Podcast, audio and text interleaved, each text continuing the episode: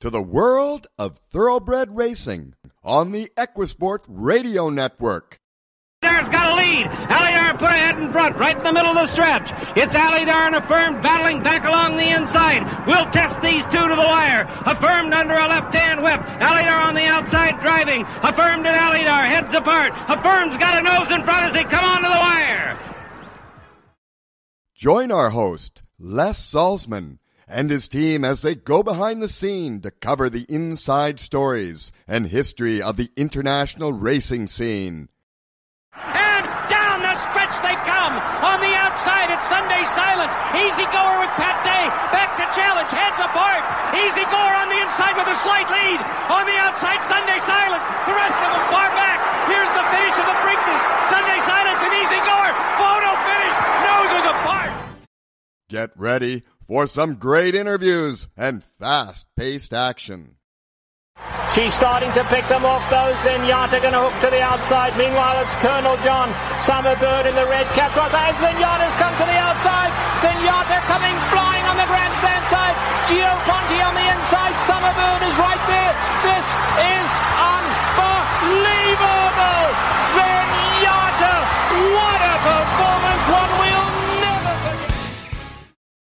And Yep. now, your host, Les Salzman.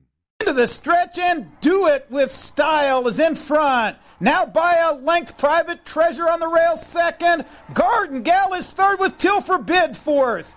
Down the stretch, it's do it with style. Private Treasure, it's between those two, then Garden Gal and Till Forbid. Nearing the wire, do it with style and Private Treasure. Gary, does that uh, ring a bell? Yeah, man, it was like yesterday. It's it's funny. And by the way, everybody, uh, this is Les Salzman on the Equisport Radio Network, and uh, my very very special guest and good friend Gary Contessa. Welcome to the show, Gary. Hey, thanks. Thanks for having me. That And that thank, thanks for fitting us in because I did not realize you had a horse in exactly at the time the show is going on. Don't worry, I got two assistant trainers, and they can put a saddle on one, so we're okay. Okay, good, and I appreciate it, Gary. First of all, I know you had a little surgery last week. Everything's good. Yeah, yeah, it's all good. Excellent. All good. Just Good. a little uh, like something I've been putting off forever. So I had, and I'm gonna tell you, at my age, I had my wisdom teeth pulled, and they weren't exposed, so it was a real mess. And boy, did it did it, you know, it, it threw me off tilt for a couple of days. That's for sure. But you had plenty of ice cream, right? Oh yeah, Yeah. So that, so that, that's the upside to the deal. yeah. You, you know, I was looking, Gary, the other day. I was looking at your record, and we both started training right around the same time. And you, you know, back in the day when you'd send horses down to Atlantic City and everything else, it was great. Yeah. But I didn't realize you've won over twenty three hundred races. Yeah, it's amazing. I, I often said to myself, what, about um, Rick Lang called me when I was three wins away from 2000, and I honestly wished he hadn't because then it took forever to get those last three and get to 2000. But I thought to myself, geez, I must have been in somewhere in New Jersey when I won 1000. Like in those days, they never made a big deal out of that, and I'm glad they make a big deal out of it now. It's it's a good thing. A lot of effort. It, it is, and you know, and people like yourself who work hard every single day. I mean, for for you and your staff, you know, there's not a lot. Well, there's glamour, but not not the top of the line glamour that some of these guys are getting. And you're working really hard, and you're winning with claiming horses and allowance horses. And if you if nobody knows it, you're under the radar. And now at least people see it. Right. Well, you know, it's it, it's hard racing in New York year round. You really got to have the right horses because right now, if you take a look at my record today, I'm having an abysmal meet at Belmont. But coming into this meet, I know I have 45 horses and 38 of them are two-year-olds. And what you know what happens to you during the the bigger meets? Those two-year-olds are going to be very good when we get to Aqueduct. But it seems like no matter what you do, every time you put a two-year-old in in New York, somebody's got a million dollar one they're throwing at you, a two million dollar one. I mean, somebody always seems to have a better one. And right now, I'm relying on two year olds to get me through this meet. And it's just, I've had a lot of horses knocking at the door, but they just can't pick pass that last horse. Well, you're right, and I think that is exactly what's happened in New York. There's always that one. You know, you, you go in there and you, your horse is training really well, and then you look at the entries and there's that one that you say, "Geez, I'm going to have to be at my best and better to get the right. job done." But when, like right. you said, when you go to Aqueduct, things change a little bit. Yeah, these the, the your big trainers are going to take their best horses to Florida, and uh, I I would help uh, support that 100%. I wish they would go sooner rather than later. But but for your owners that stay in New York, with the purses being so good for babies right now, it, it kind of pays to stay there. Oh yeah, and we've had we've had some success. We won three baby races at Saratoga, but then I kind of then I'm looking at the troops and geez, they just don't write. I have a bunch that I paid twenty thirty thousand for. You know, you need a claimer for those that type in New York, and they're just not just barely starting to write those kind of races now. So things are going to get better for us.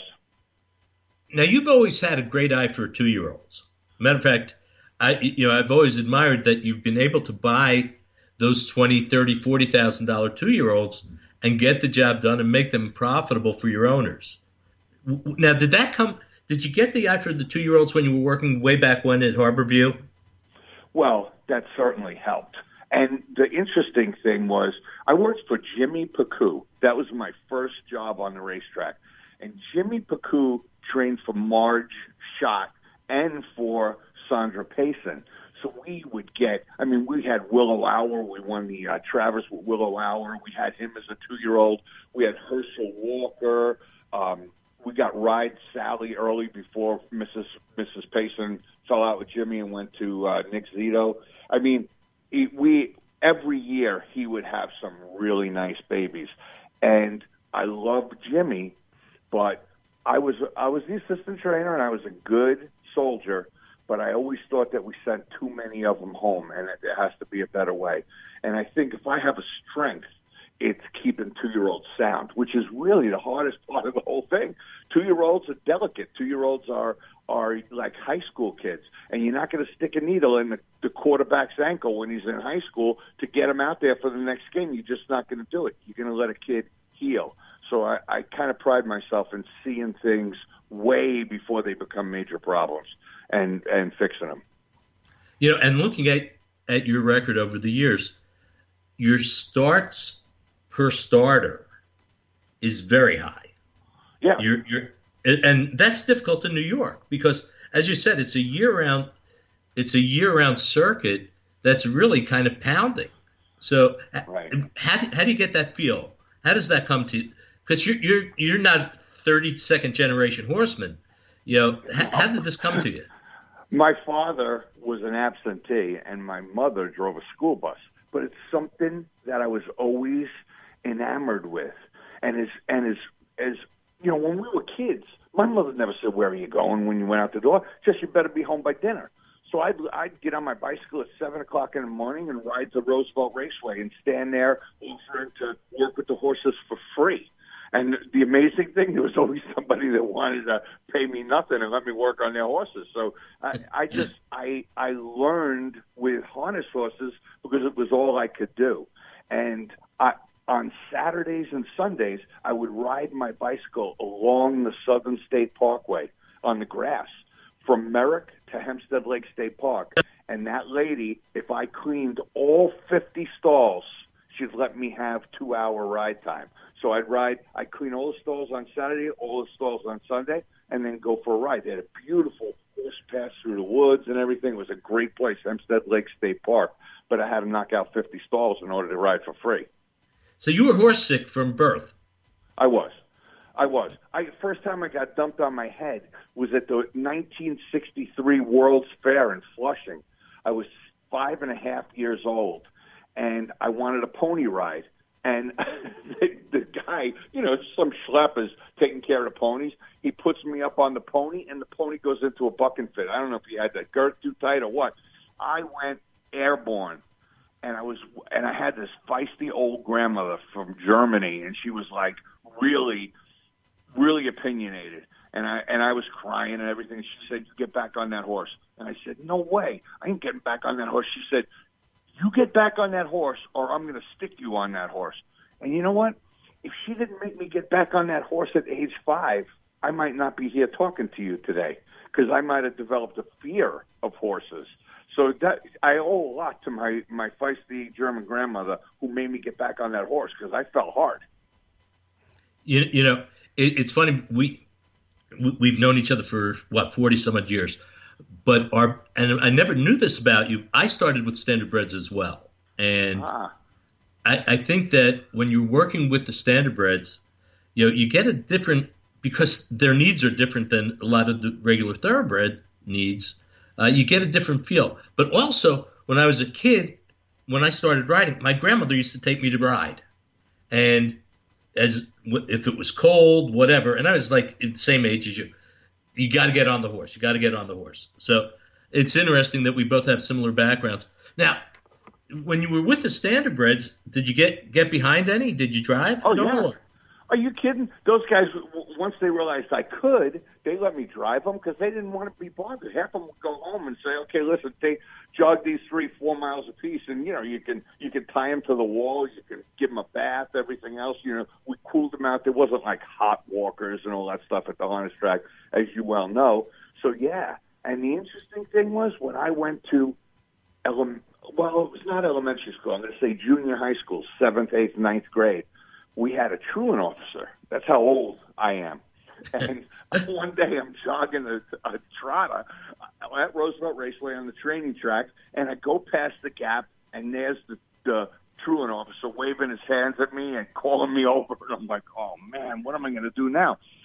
So I, I went up alongside some of the guys, you know, I get to know them, and I said, man, that's the truant officer over there. I got to get out of here. He goes, look, take him around two more times and pull him up on the backside. I'll have somebody there to grab the horse, and you jump over the fence. And that's exactly what it is. That that is a classic story. And back in the day, because that was what in the late '60s. You know that that's how the Early racetrack 70s, was. Yeah. What's that? Yeah, that's how the racetrack was. You know, Yeah, you had was. guys like that, and and situations like that. Now, since, since you you bring up the standardbreds and you know how you would jog them two three miles, I've noticed when you train, you're with a lot of horses you're kind of gentle. You you take your time and you put a lot of lot of slower miles into them rather than drill them. Is there there uh-huh. a translation from the two sports? you know, I think a lack of mileage is what gets horses hurt. And I think having that burning desire to win first time out with a horse, you know, makes you press a horse maybe harder than you want to. So I make it perfectly clear to my owners. Your horse is going to run better second time out than he is first time out because I get him to a point like 75, 80%, and I run him. I don't need to win first time out. I need to know that my two year old's going to be a better horse second time out. That's important to me. And I probably have a much better statistic second time out. But I'm into long, I'm into long gallops. I'm into long works. Um, I just think it keeps horses sounder. You know, like I said, I've worked for trainers. I worked for Laz Barrera. I worked for Lefty Nickerson, uh, Scotty Schulhofer, all through the Brightview years. Uh, not the Brightview years, the uh, Harborview years. And Right.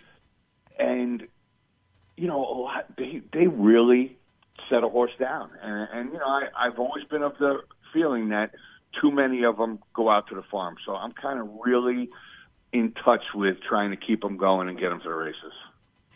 And and I I guess as a result, you understand the financial pressure on your owners.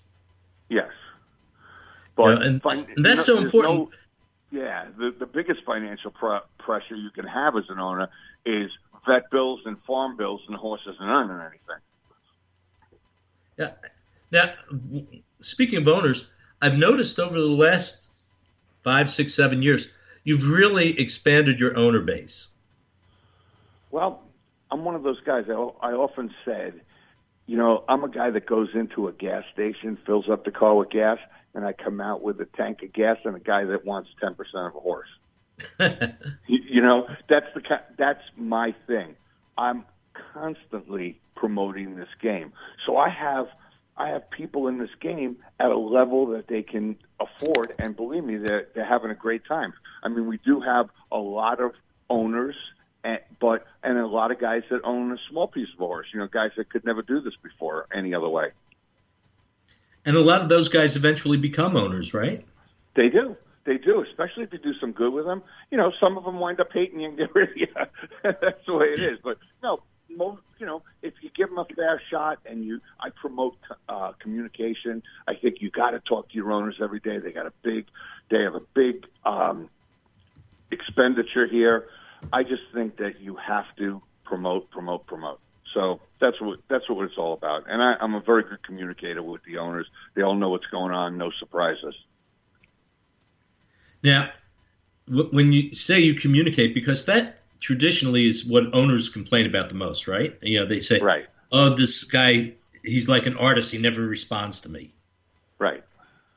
And I don't know why that is with my peers, but I have gotten a lot of owners over the years who have come to me saying, "Man, I, I can't even I can't even get a return phone call from my trainer." So yeah, it's a, it's a strange thing, you know. Uh, I'm glad I'm I'm you know maybe that's a positive for me and a negative for those guys being a communicator. Have you always been outgoing? Because I think you know you, some trainers hide behind the phone because they're you know shy or whatever. Uh, you always seem like a pretty outgoing guy. I am. I love talking about horses. You know, I do. You know, I do clinics during the summer. I have.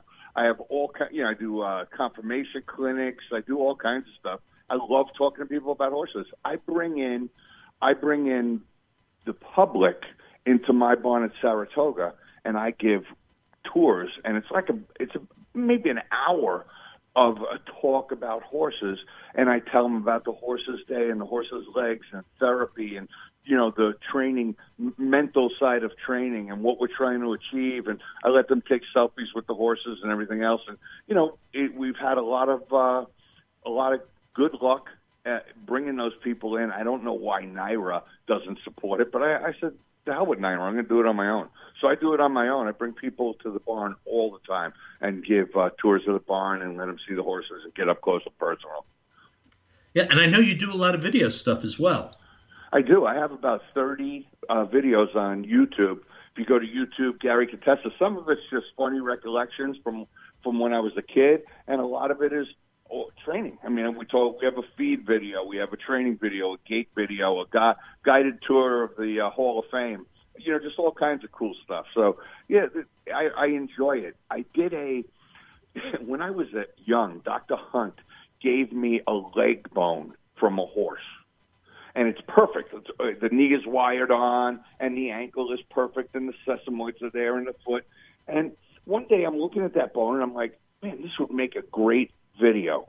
So I do a video on the inside of the horse's leg and the way the horse hits the ground and how the if the blacksmith screws this, you know, a tenth of an inch this way or that way, it's it's very hard on the horse. And that video got over 50,000 hits on YouTube. And I got a call from like the Hong Kong Jockey Club thanking me for doing that. I got a call from a trainer in Dubai who now calls me all the time and asks me questions about things. So it was, I, I love doing the videos what I love more than anything is when somebody out of the blue, I'll be at a sale or I'll be just walking down the street and they say, "Man, I loved your video. I saw a video the other day." Man, at least that makes it all worthwhile. You, you're, you're like a modern day Jay Leno. yeah, right. Well, I really enjoy this business and I enjoy talking about it for sure. But I'm you, getting you know, a little long in the tooth. You, now. you've always had that enthusiasm, but are there some mornings when it's really tough? Yes. Oh yeah. The, when a horse that you were counting on, you come in in the morning and he's limping, or w- when it's you know uh, twenty below zero and three exercise boys calling sick, and you know it, this is a tough business. You get you get beat up by fourteen hundred pound horses constantly, and you got to rely on the help. You got to rely. There's so many ways to lose a race and only one way to win a race. And there's so many hands on a horse, from the hot walker to the assistants to the foreman to the blacksmith to the vet. So many ways that you can screw up a good horse.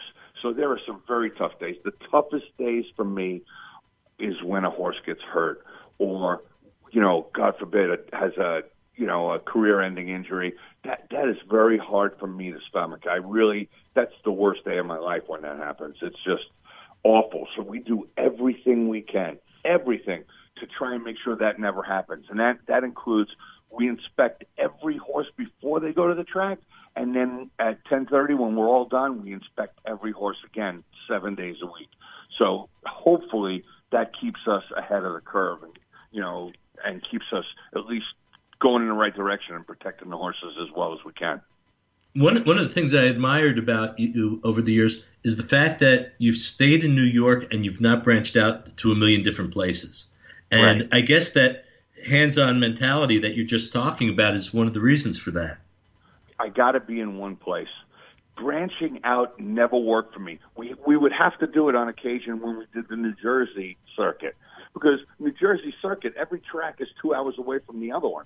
So you you'd be living at Monmouth, you're racing at Meadowlands, getting ready to go to Garden State, Atlantic City.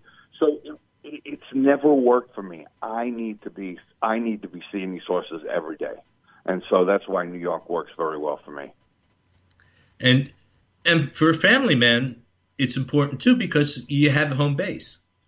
Yes, and you know that horse trainers probably hold one of the highest percentages of divorce in this country too, because it's not easy for a non-horse person to understand their horse training husband. Me, I've gotten lucky. I, I've had the same the same wife, but it's it's very hard. I mean, it seems like every time we have tickets to a Broadway show, we get a colic or we get a horse that gets hurt or something like that, and and you have to have the wife that's going to say, "Okay, go take care of business. Uh, we'll do it again another time." So, now, how long have you guys business. been married? I've been married 24 years. This this is my second wife, but I don't really remember the first one. The, the first one was uh, one of my exercise girls, and it was fairly short lived. We, we, we were all younger then.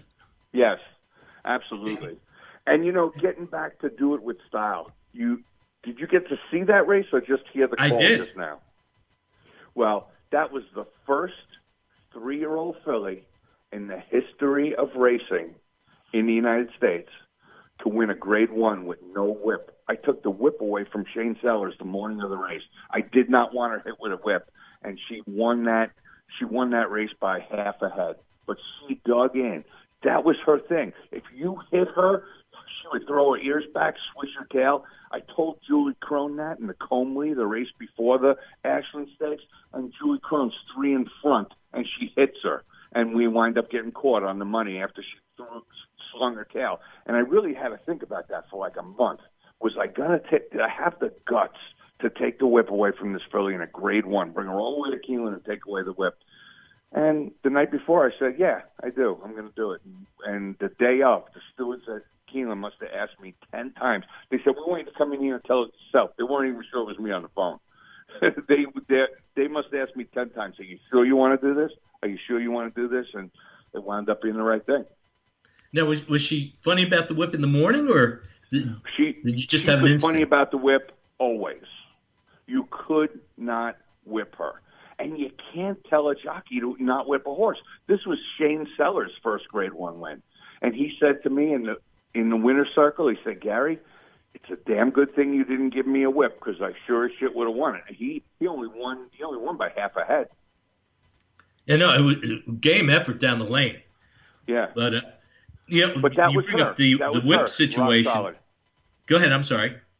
No, I said that was her, rock solid, and that was that was for Leonard Green, who was just you know he's been such a incredible owner all his life. I mean, remember when he had Walter Reese? He had like a hundred Yep. horses in training, and then Alan Seewald. And I got him after he got mad at Alan Seewald, and I've had him ever since. You know, I have my share for him, that's for sure.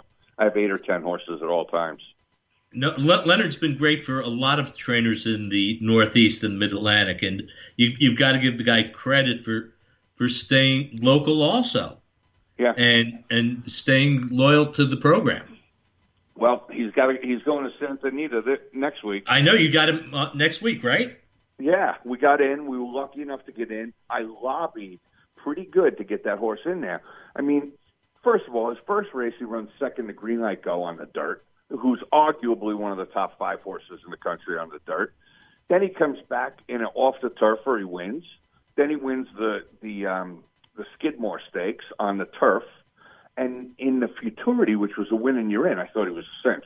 And he comes out of the gate, he hyperextends, and he rips both shoes off coming out of the gate. Manny Franco tells me the shoe went right past his head. I'm like, and the horse never gave up. He got beat four and a half lengths and never gave up and was sore as a boil the next day having no shoes on with the pounding he took on the turf course. But he, we fixed him. We got him the therapy he needed. We fixed his feet. I worked him last Saturday. He worked great, and he's going to work again this Saturday and fly to fly to uh, Santa Anita on Sunday. Got to be exciting for you, you Yeah, know, to, to nice. just be there. But also, the, obviously, with the work that you've done on this horse, it's got to be a great feeling to to see something come come your way. Yeah, you know, when I was at the the um, the sale at Gulfstream Park, and Len Green came up to me and he said, uh, "Gary, um, we just bought a horse back through the ring. I'm going to send him to you if that's okay." And I'm like, "Oh yeah, great. Who's he by?" He goes, "American Pharoah." I'm like, "Oh man, how nice is this?" Talk about being in the right place at the right time. Well, you know that that's part of it, but you also have that relationship with Len. I do. I do. And he's a great, great man. He is so benevolent. He's just an incredible guy. He's got so much going on, and he's the most benevolent guy you ever want to meet. Yep, uh, I've known I've known him almost as long as I've known you, and, and it's Yeah. a great family. That know, they're good Yeah. people. Uh, yeah, John, this horse- Dor- they're all so good. Daryl, Debbie, the whole family, Lois. I mean, the sweetest people in the world. Now, this horse, um, another miracle. You mentioned he's an American Pharoah, and you you got him going on the grass. Is that because Well- of a foot a foot, No. foot issue, or No, no, no, no. He he won a stake on the grass at Saratoga after or he broke his maiden right. on the dirt. But you you got to understand. You know, I'm in Saratoga. My head is spinning. I got so much work to do, and I win the race with another miracle. And somebody and one of the um, the press writers says to me, "Hey Gary, can you believe that's the first American Pharoah anywhere to win on the dirt?" I'm like, "You got to be kidding me." He goes, "No." He goes, "The first eight American Pharoahs to win all won on the grass." right? So I'm like, hmm. So I'm looking at the stake book, and there's two options: five and a half on the turf in the Skidmore, or um, the hopeful. And I didn't think off that win he was ready for the hopeful seven furlongs. So I, so I, um, I just went for the five and a half turf with the knowledge that that horse was thrown turf horses. And sure enough, I worked him on the grass at Saratoga, and he like flew over it. I loved his work. They just have a way. They change their action. They're so comfortable when you get one that really likes it, and he was amazing. So the other thing with this horse is, and he's a, not a big horse. If you happen to see him, he's a small in stature horse. He's got a tremendous heart, but he's not a big strapping horse. He's a very small horse. He's like 15 hands. So But he's very athletic, though. you Oh, know, when you look at him, he's he's like Yeah. a cat. he's he is the he is the perfect example of it doesn't matter how big they are. It's it's it matters how much desire they have, and he desires to win. He's a good colt. Well, you're going to go out there, uh, I guess, on Sunday. No, no, you're you're going to stay out there for a few days. I'm going to fly out Monday and stay all week. Great, good. So when when you're gone, you've got people that have worked for you for years. Do you want to mention their names because you've you've had a good group for years? I, I have Amira Chichakli. She's been with me for about eight years. She's a rider and assistant trainer. And I have Juan Gonzalez, who's been with me about 15 years, and he's just an assistant trainer. I mean, he's my other assistant trainer. I mean, he we refer to him as the number one assistant trainer so that we can avoid arguments. But uh, he's been with me a long time, and he knows what I like and what I don't like, and that's that. You know, he, he thinks like I do, so I like that. And then down in Florida, I have John Diaz, who everybody loves. He comes up for Saratoga and he does whatever we do in Florida for the winter. I'm I'm going to send a couple of Mr. Green's turf only horses to Tampa this year, and I'm going to give John Diaz down there a shot to win some races. Just well, that, that's a great turf course over there. They, what's that? That Tampa course is a great turf course. Oh man, I just, I love the track. I love um, I love the owners. Um, it, it's just Mrs. Thayer is so nice, and this racing secretary is so nice. You know what I said to myself? I said I go to I go to Gulfstream every winter with you know a handful of horses, maybe two grooms and six, six to eight horses, and I get I lose money every single day. If I'm going to lose money this year, I'm going to lose money at Tampa. it's such a nice place. It'll be my first foray there. Although I did run in the Tampa Bay Derby, you know, way early in my career, and finished second with uh, Able Buck. But uh, that was my only that was my only um, action at at uh, Tampa was that horse. No, I think you'll like it there. It's you know that old school kind of racetrack that you and I came up with. Yeah, uh, I, like, and I like it. And it's, very, and the horses seem to do real well there. Yep, I agree. So l- let's let's transition for a second because w- one of the things that you know you talked about how you take care of the horses and how you look after them, uh, but you're also involved in something called the Exceller Fund. Yes. And and that goes hand in hand with your your mentality of the horses under your shed row. You know, you want to make sure that you're doing the best for them. Tell, tell us a little bit about the Exceller Fund. Well, we all know, uh, you know, for those that don't know, Exceller was a horse that went to, I believe, Sweden, um, and he did not work out. I mean, that Exceller is the horse that beat Affirmed and Seattle Slew here in one of the greatest races ever. He came from way back day that the day that Affirmed saddle slipped and Seattle Slew and, and firm went like 109 the first three quarters. And Exceller come from the clouds. He won.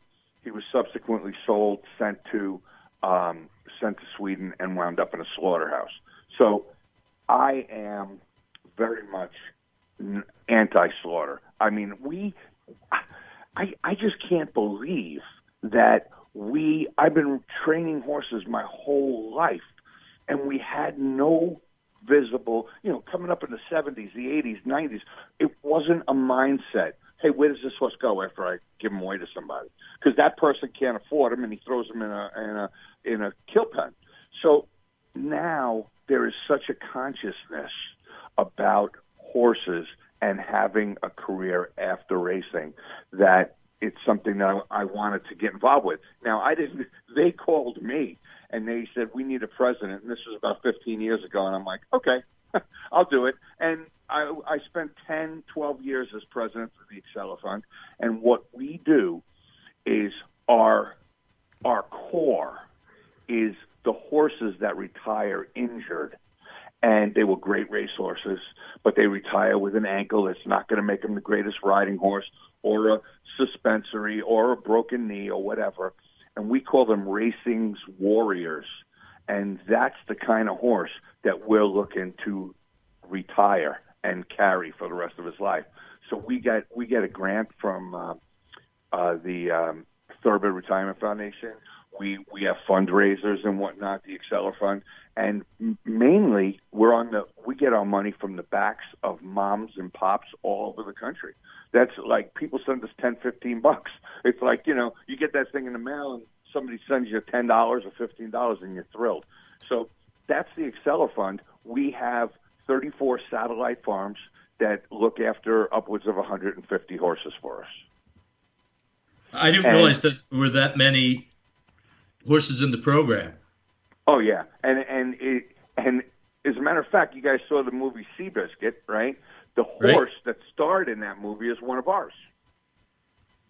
So That's pretty we, cool. We lent him to uh, to the movie people for that because he was a sound retired horse, and he had such a good mind, and he was so cool about everything. We thought it would be a great, great, great work for that part, and he did that part. He he he wound up becoming a movie star. So people go to that farm just to see him. Well, that, that's excellent. We have actually have a couple of uh, former New York racehorses here at our farm. Uh, matter of fact, one that you probably remember, Teocheck, uh, who yeah. banged around there for years, and uh, right? he, he's actually replacing my dog as a puppy, I think. Uh, but he's great, horse, and you know, it's great that we're able to give these horses a, yeah. a, a forever home, as they say, without sounding corny. Uh, Gary, I got to let horse. you go because I've held you here for 40 minutes, and I know you yeah, want to see how that horse cools out. Yeah, he's uh, walking we'd love, past me. He, we'd love to have you cool back out. on the show, and uh, okay. best of luck on uh, on Thanks. next week in the Breeders' Cup. And uh, send my regards to Leonard. Time, man. I love talking and, uh, to you. Always a pleasure to talk to you, my friend. All right. Take we'll take a little break, and on the other side, we're going to have Ercel Ellis with us. They are superstar athletes, but they don't ask for more money or go on strike. They bring their best every time they play. They are great thoroughbreds, retired at Old Friends. And here's commentator turning for home in the Whitney with a three-length lead. And here's commentator to win the Whitney again. And boy, he did it with some front-running style today. All commentator wants is a peppermint and to hang out with a couple of his pals, like Eclipse Award winners Hidden Lake and Sunshine Forever, or even a Breeders' Cup champ. Prized the surging Sierra Roberto toward the inside. A driving finish in the turn.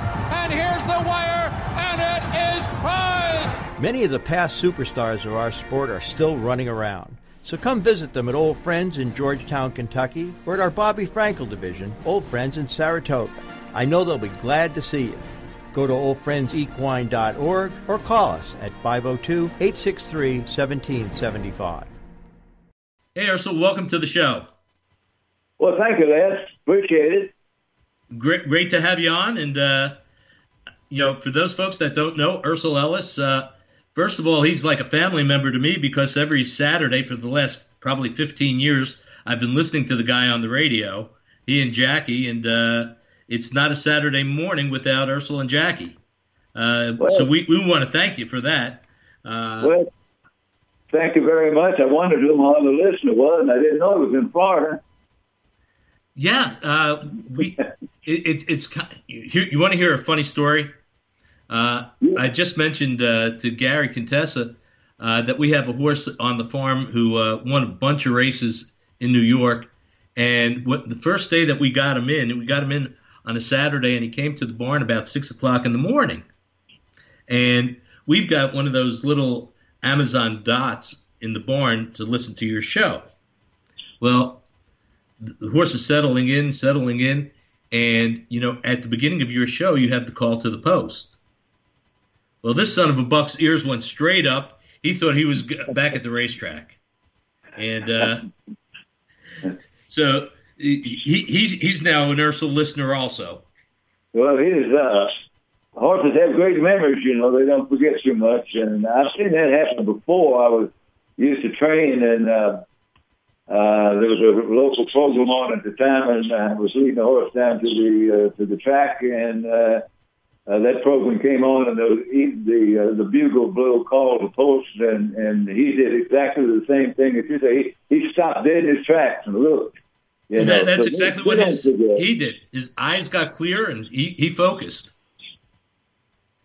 Now, you used to you you used to train for many years, right? Well, yeah, I just trained my own. Um, you know, we pull folks, and uh, we raised. I had I bought four more mares, four mares off the track when I trained uh, the progeny, uh, the foals out of those those four mares, and uh, uh, you know, they didn't have a whole lot of pedigree. I bought them because they could run. They were athletes, and uh, we did very well with three of them. One of them wasn't worth a ham sandwich, but uh, we. Uh, we'd sell the ones we'd get them ready to run and sell them, you know, and uh, and we would train the leftovers.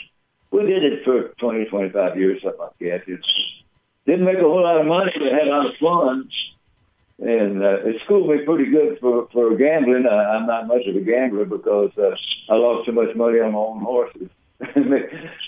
but uh, we had a lot of fun, Jackie and I did. We raced mostly around Kentucky. We trained here at the Thoroughbred Center uh, out on uh, you know here in, in uh, I live in Bourbon County, but uh, uh, the Thoroughbred Center is just 15 minute drive from where I live, uh, close to Lexington. Now, for a lot of people that are in our generation, that that was built by the Murdy brothers, right? The Murdy brothers?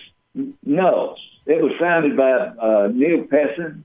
Not no, Okay. not, not, not Neil's dad, Arnold Pessin, and um, uh, he had a partner, um, the guy that owned Caleb, you know, uh, that stood Caleb in uh, on bread candy spots and all those horses. You know, he was a partner founding that place. It was founded back in the '60s, and uh, it's but it's Kingman owns it now, and uh, it's a wonderful fa- facility. Most of the trainers there are local people that uh, uh, like us. Uh, that I was on the track for a while, but uh, found that you know as I kind of got married, and that was that, that got me off the track right away. So, but uh, anyway, so uh, we raised our own and, and raced. Stay here the year round, you know. Races they have year round racing here, as uh, in Kentucky, as you probably know. Right. Now you mentioned that you're local people, and this gives me an opportunity to kind of move toward to the book that you just wrote because it's kind of a it, it's really really interesting, and uh, let's talk about that if we could because it it brings back kind of the history of the sport in Kentucky and and the, gives a real feel for how it was. You, oh, you mean my book? Your book. Oh yeah, okay. Well, it was kind of a memoir. You know, it's no big deal.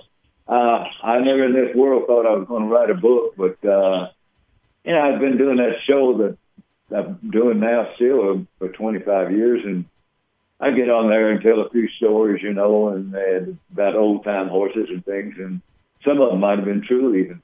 And uh, but uh, people started, you know, why don't you uh, write a book? You know, and I never thought much about it. Finally, my wife Jackie got on me about it, and uh, I didn't want to sleep on the couch, so I said, "All right, I'll give it a shot."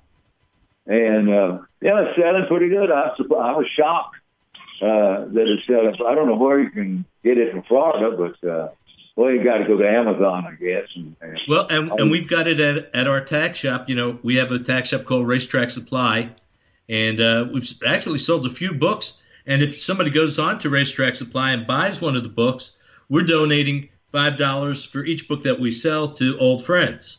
So uh, yeah. Mike Michael Blowen's on the show every week with me. I know. Uh, Yeah. Matter of fact, my wife and I argue because I say he has a Boston accent and she says he doesn't. He had a what for that? Now you slow down a little bit. I, I'm hard I say he know. has a Boston accent, and she says, "No, he he lost that." But I Yeah. think he still has it. well, anyway, yes, I, I love Michael, and he does. It. I don't think there's anybody in the world that's done it to except Michael. What he did with that, you know, I thought I thought he was out of his mind when he told me what he was going to do, you know. And uh, but I put him on the air, and he started coming on the show every week, and he he thought it helped him a little bit. So uh, I hope it did. I'd like to, like to feel like it did, you know, help him get the word out. But I feel you know, he's been there. I'm sure. Have you been to Old Friend? No, you know what? I've never been down. Every time we go to Kentucky, we never get there, and uh, we probably should. Oh, absolutely.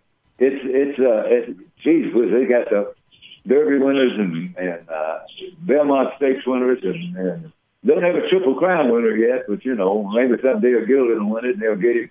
You know, but uh, uh, uh, I doubt seriously if, if uh, Justify will end up there. But anyway, uh, they, they, it's and they take such good care of them and and. Um, it- it's a big, big tourist attraction. People come from all over to look at these horses. Uh, it's amazing what what he's done with that. And, and No, he he's promoted it so well, and it's become the standard for everybody else. well, that's exactly right. And you know, he's uh, of course, you know, aftercare now is a big thing, and we, I've got four horses on our farm here that I'm trying to outlive. Uh, the youngest one's 21, and uh, uh, the oldest one's 27. And uh, two of them I trained. One was a rescue, and then my the, other, the is uh, uh, a mare that my mother used, to, my that Jackie used to fox hunt. And uh, but anyway, it was I'm looking out the the window here now, Adam, and um, they're out there grazing. Grass is good here, although we've had a dry summer, but still, it's hard to keep grass down in Kentucky. You had a rain, you know, and now it's all green again. So, uh, thank the good Lord, for that. Yeah, the, four that you have, you know, one of the things that I like most about listening to your show is your understanding of pedigree. So Well, the, the, the, mare, I- the mares that you bought were they based on your philosophy or? Well, I, you know, I write all my own commercials, uh, and I've got some great sponsors. I've got sponsors. I used to do a race results show here. I did that for 50 years, believe it or not. I started doing it in 1960. It was a 15-minute show, and uh, I would get the national race results uh, off uh, an old Associated Press teletype machine. You know, rip them off and look at my racing form, which was you could afford at that time. Right. and, and uh, you know, get the race results, and all of them I could get in, and uh, so uh, you know, I would write my commercials for that, and and uh, a lot of my sponsors have been with me for geez, twenty five years or something like that. You know, I mean, forever. You know, Airdrie Stud was one of my sp- first sponsors. At uh, uh, you know, Brereton Jones is a wonderful, person, and folks over here at Claiborne, and you know, people like that. And when he, you know, you write your commercials, and, and uh, as long as I've been doing, you you do your homework. You know, it's a whole lot easier now with with uh, with a uh, computers. You know, as a matter of fact, I quit uh, doing the race results show because you know people go uh, about ten years ago. I think it was a fifteen minute show, and uh, I, because the computer was just kind of make me obsolete. So, but I was also at that time doing the the, uh, the two hour show every Saturday morning. So. Uh, Well, the two hour show is like a piece of gold, not to embarrass you. But, you know, we do a show, lots of people do a show. Nobody does a show like you do. And it, as a horseman, I appreciate it. And, you know, I, you know, I'll, I'll thank you publicly for that uh, because you're, you're keep, you're keeping the sport alive the right way. Well, thank you so much for that. You know, I've, I've uh, been around. I'm 88 years old, and uh, uh, you know, it's uh, I've seen a lot of racing, and you know, a lot of great horses, and lots of not so great. As you notice in my book, I write about some horses that nobody heard about but me. you know. But that was the nice thing about the book because everybody writes about the same horses over and over again. Well, that's that's true. But I thought some of these old champions, like you know, great trivia trivia, trivia question would be who was the champion trio oh in 1944, and I I had to look it up. It turned out to be a horse named Bigemini. So I said, well, I'm gonna see if I can write a little bit about Bigemini, which I did. And you know, horses like that, some great horses. I grew up with, with Man o' War. You know, uh, my dad. Now, the section you did on Man o' War in the book, I thought was great. Well, thank you. Uh, my dad put the first halter on him in 1917. He was working for August Belmont. That was his first job in the horse business. And uh, I saw I saw the horse first when I was about six years old.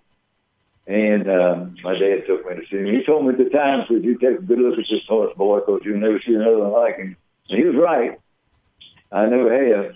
And uh, I grew up on Dixiana Farm, which was uh, just a 20, 25 minute bike ride.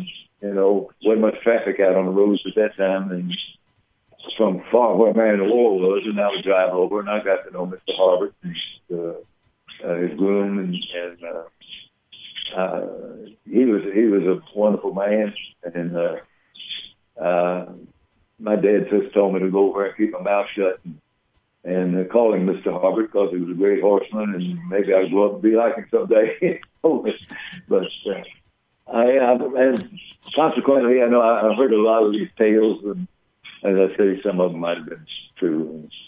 And uh, Actually, I was talking to. Steve Cauthen the other day, and you know he does some work over at Dixiana, and I sent him a copy of the book because he he really didn't know about Man o' War's history on the on the farm, and so it's great that we're able to share some of that stuff.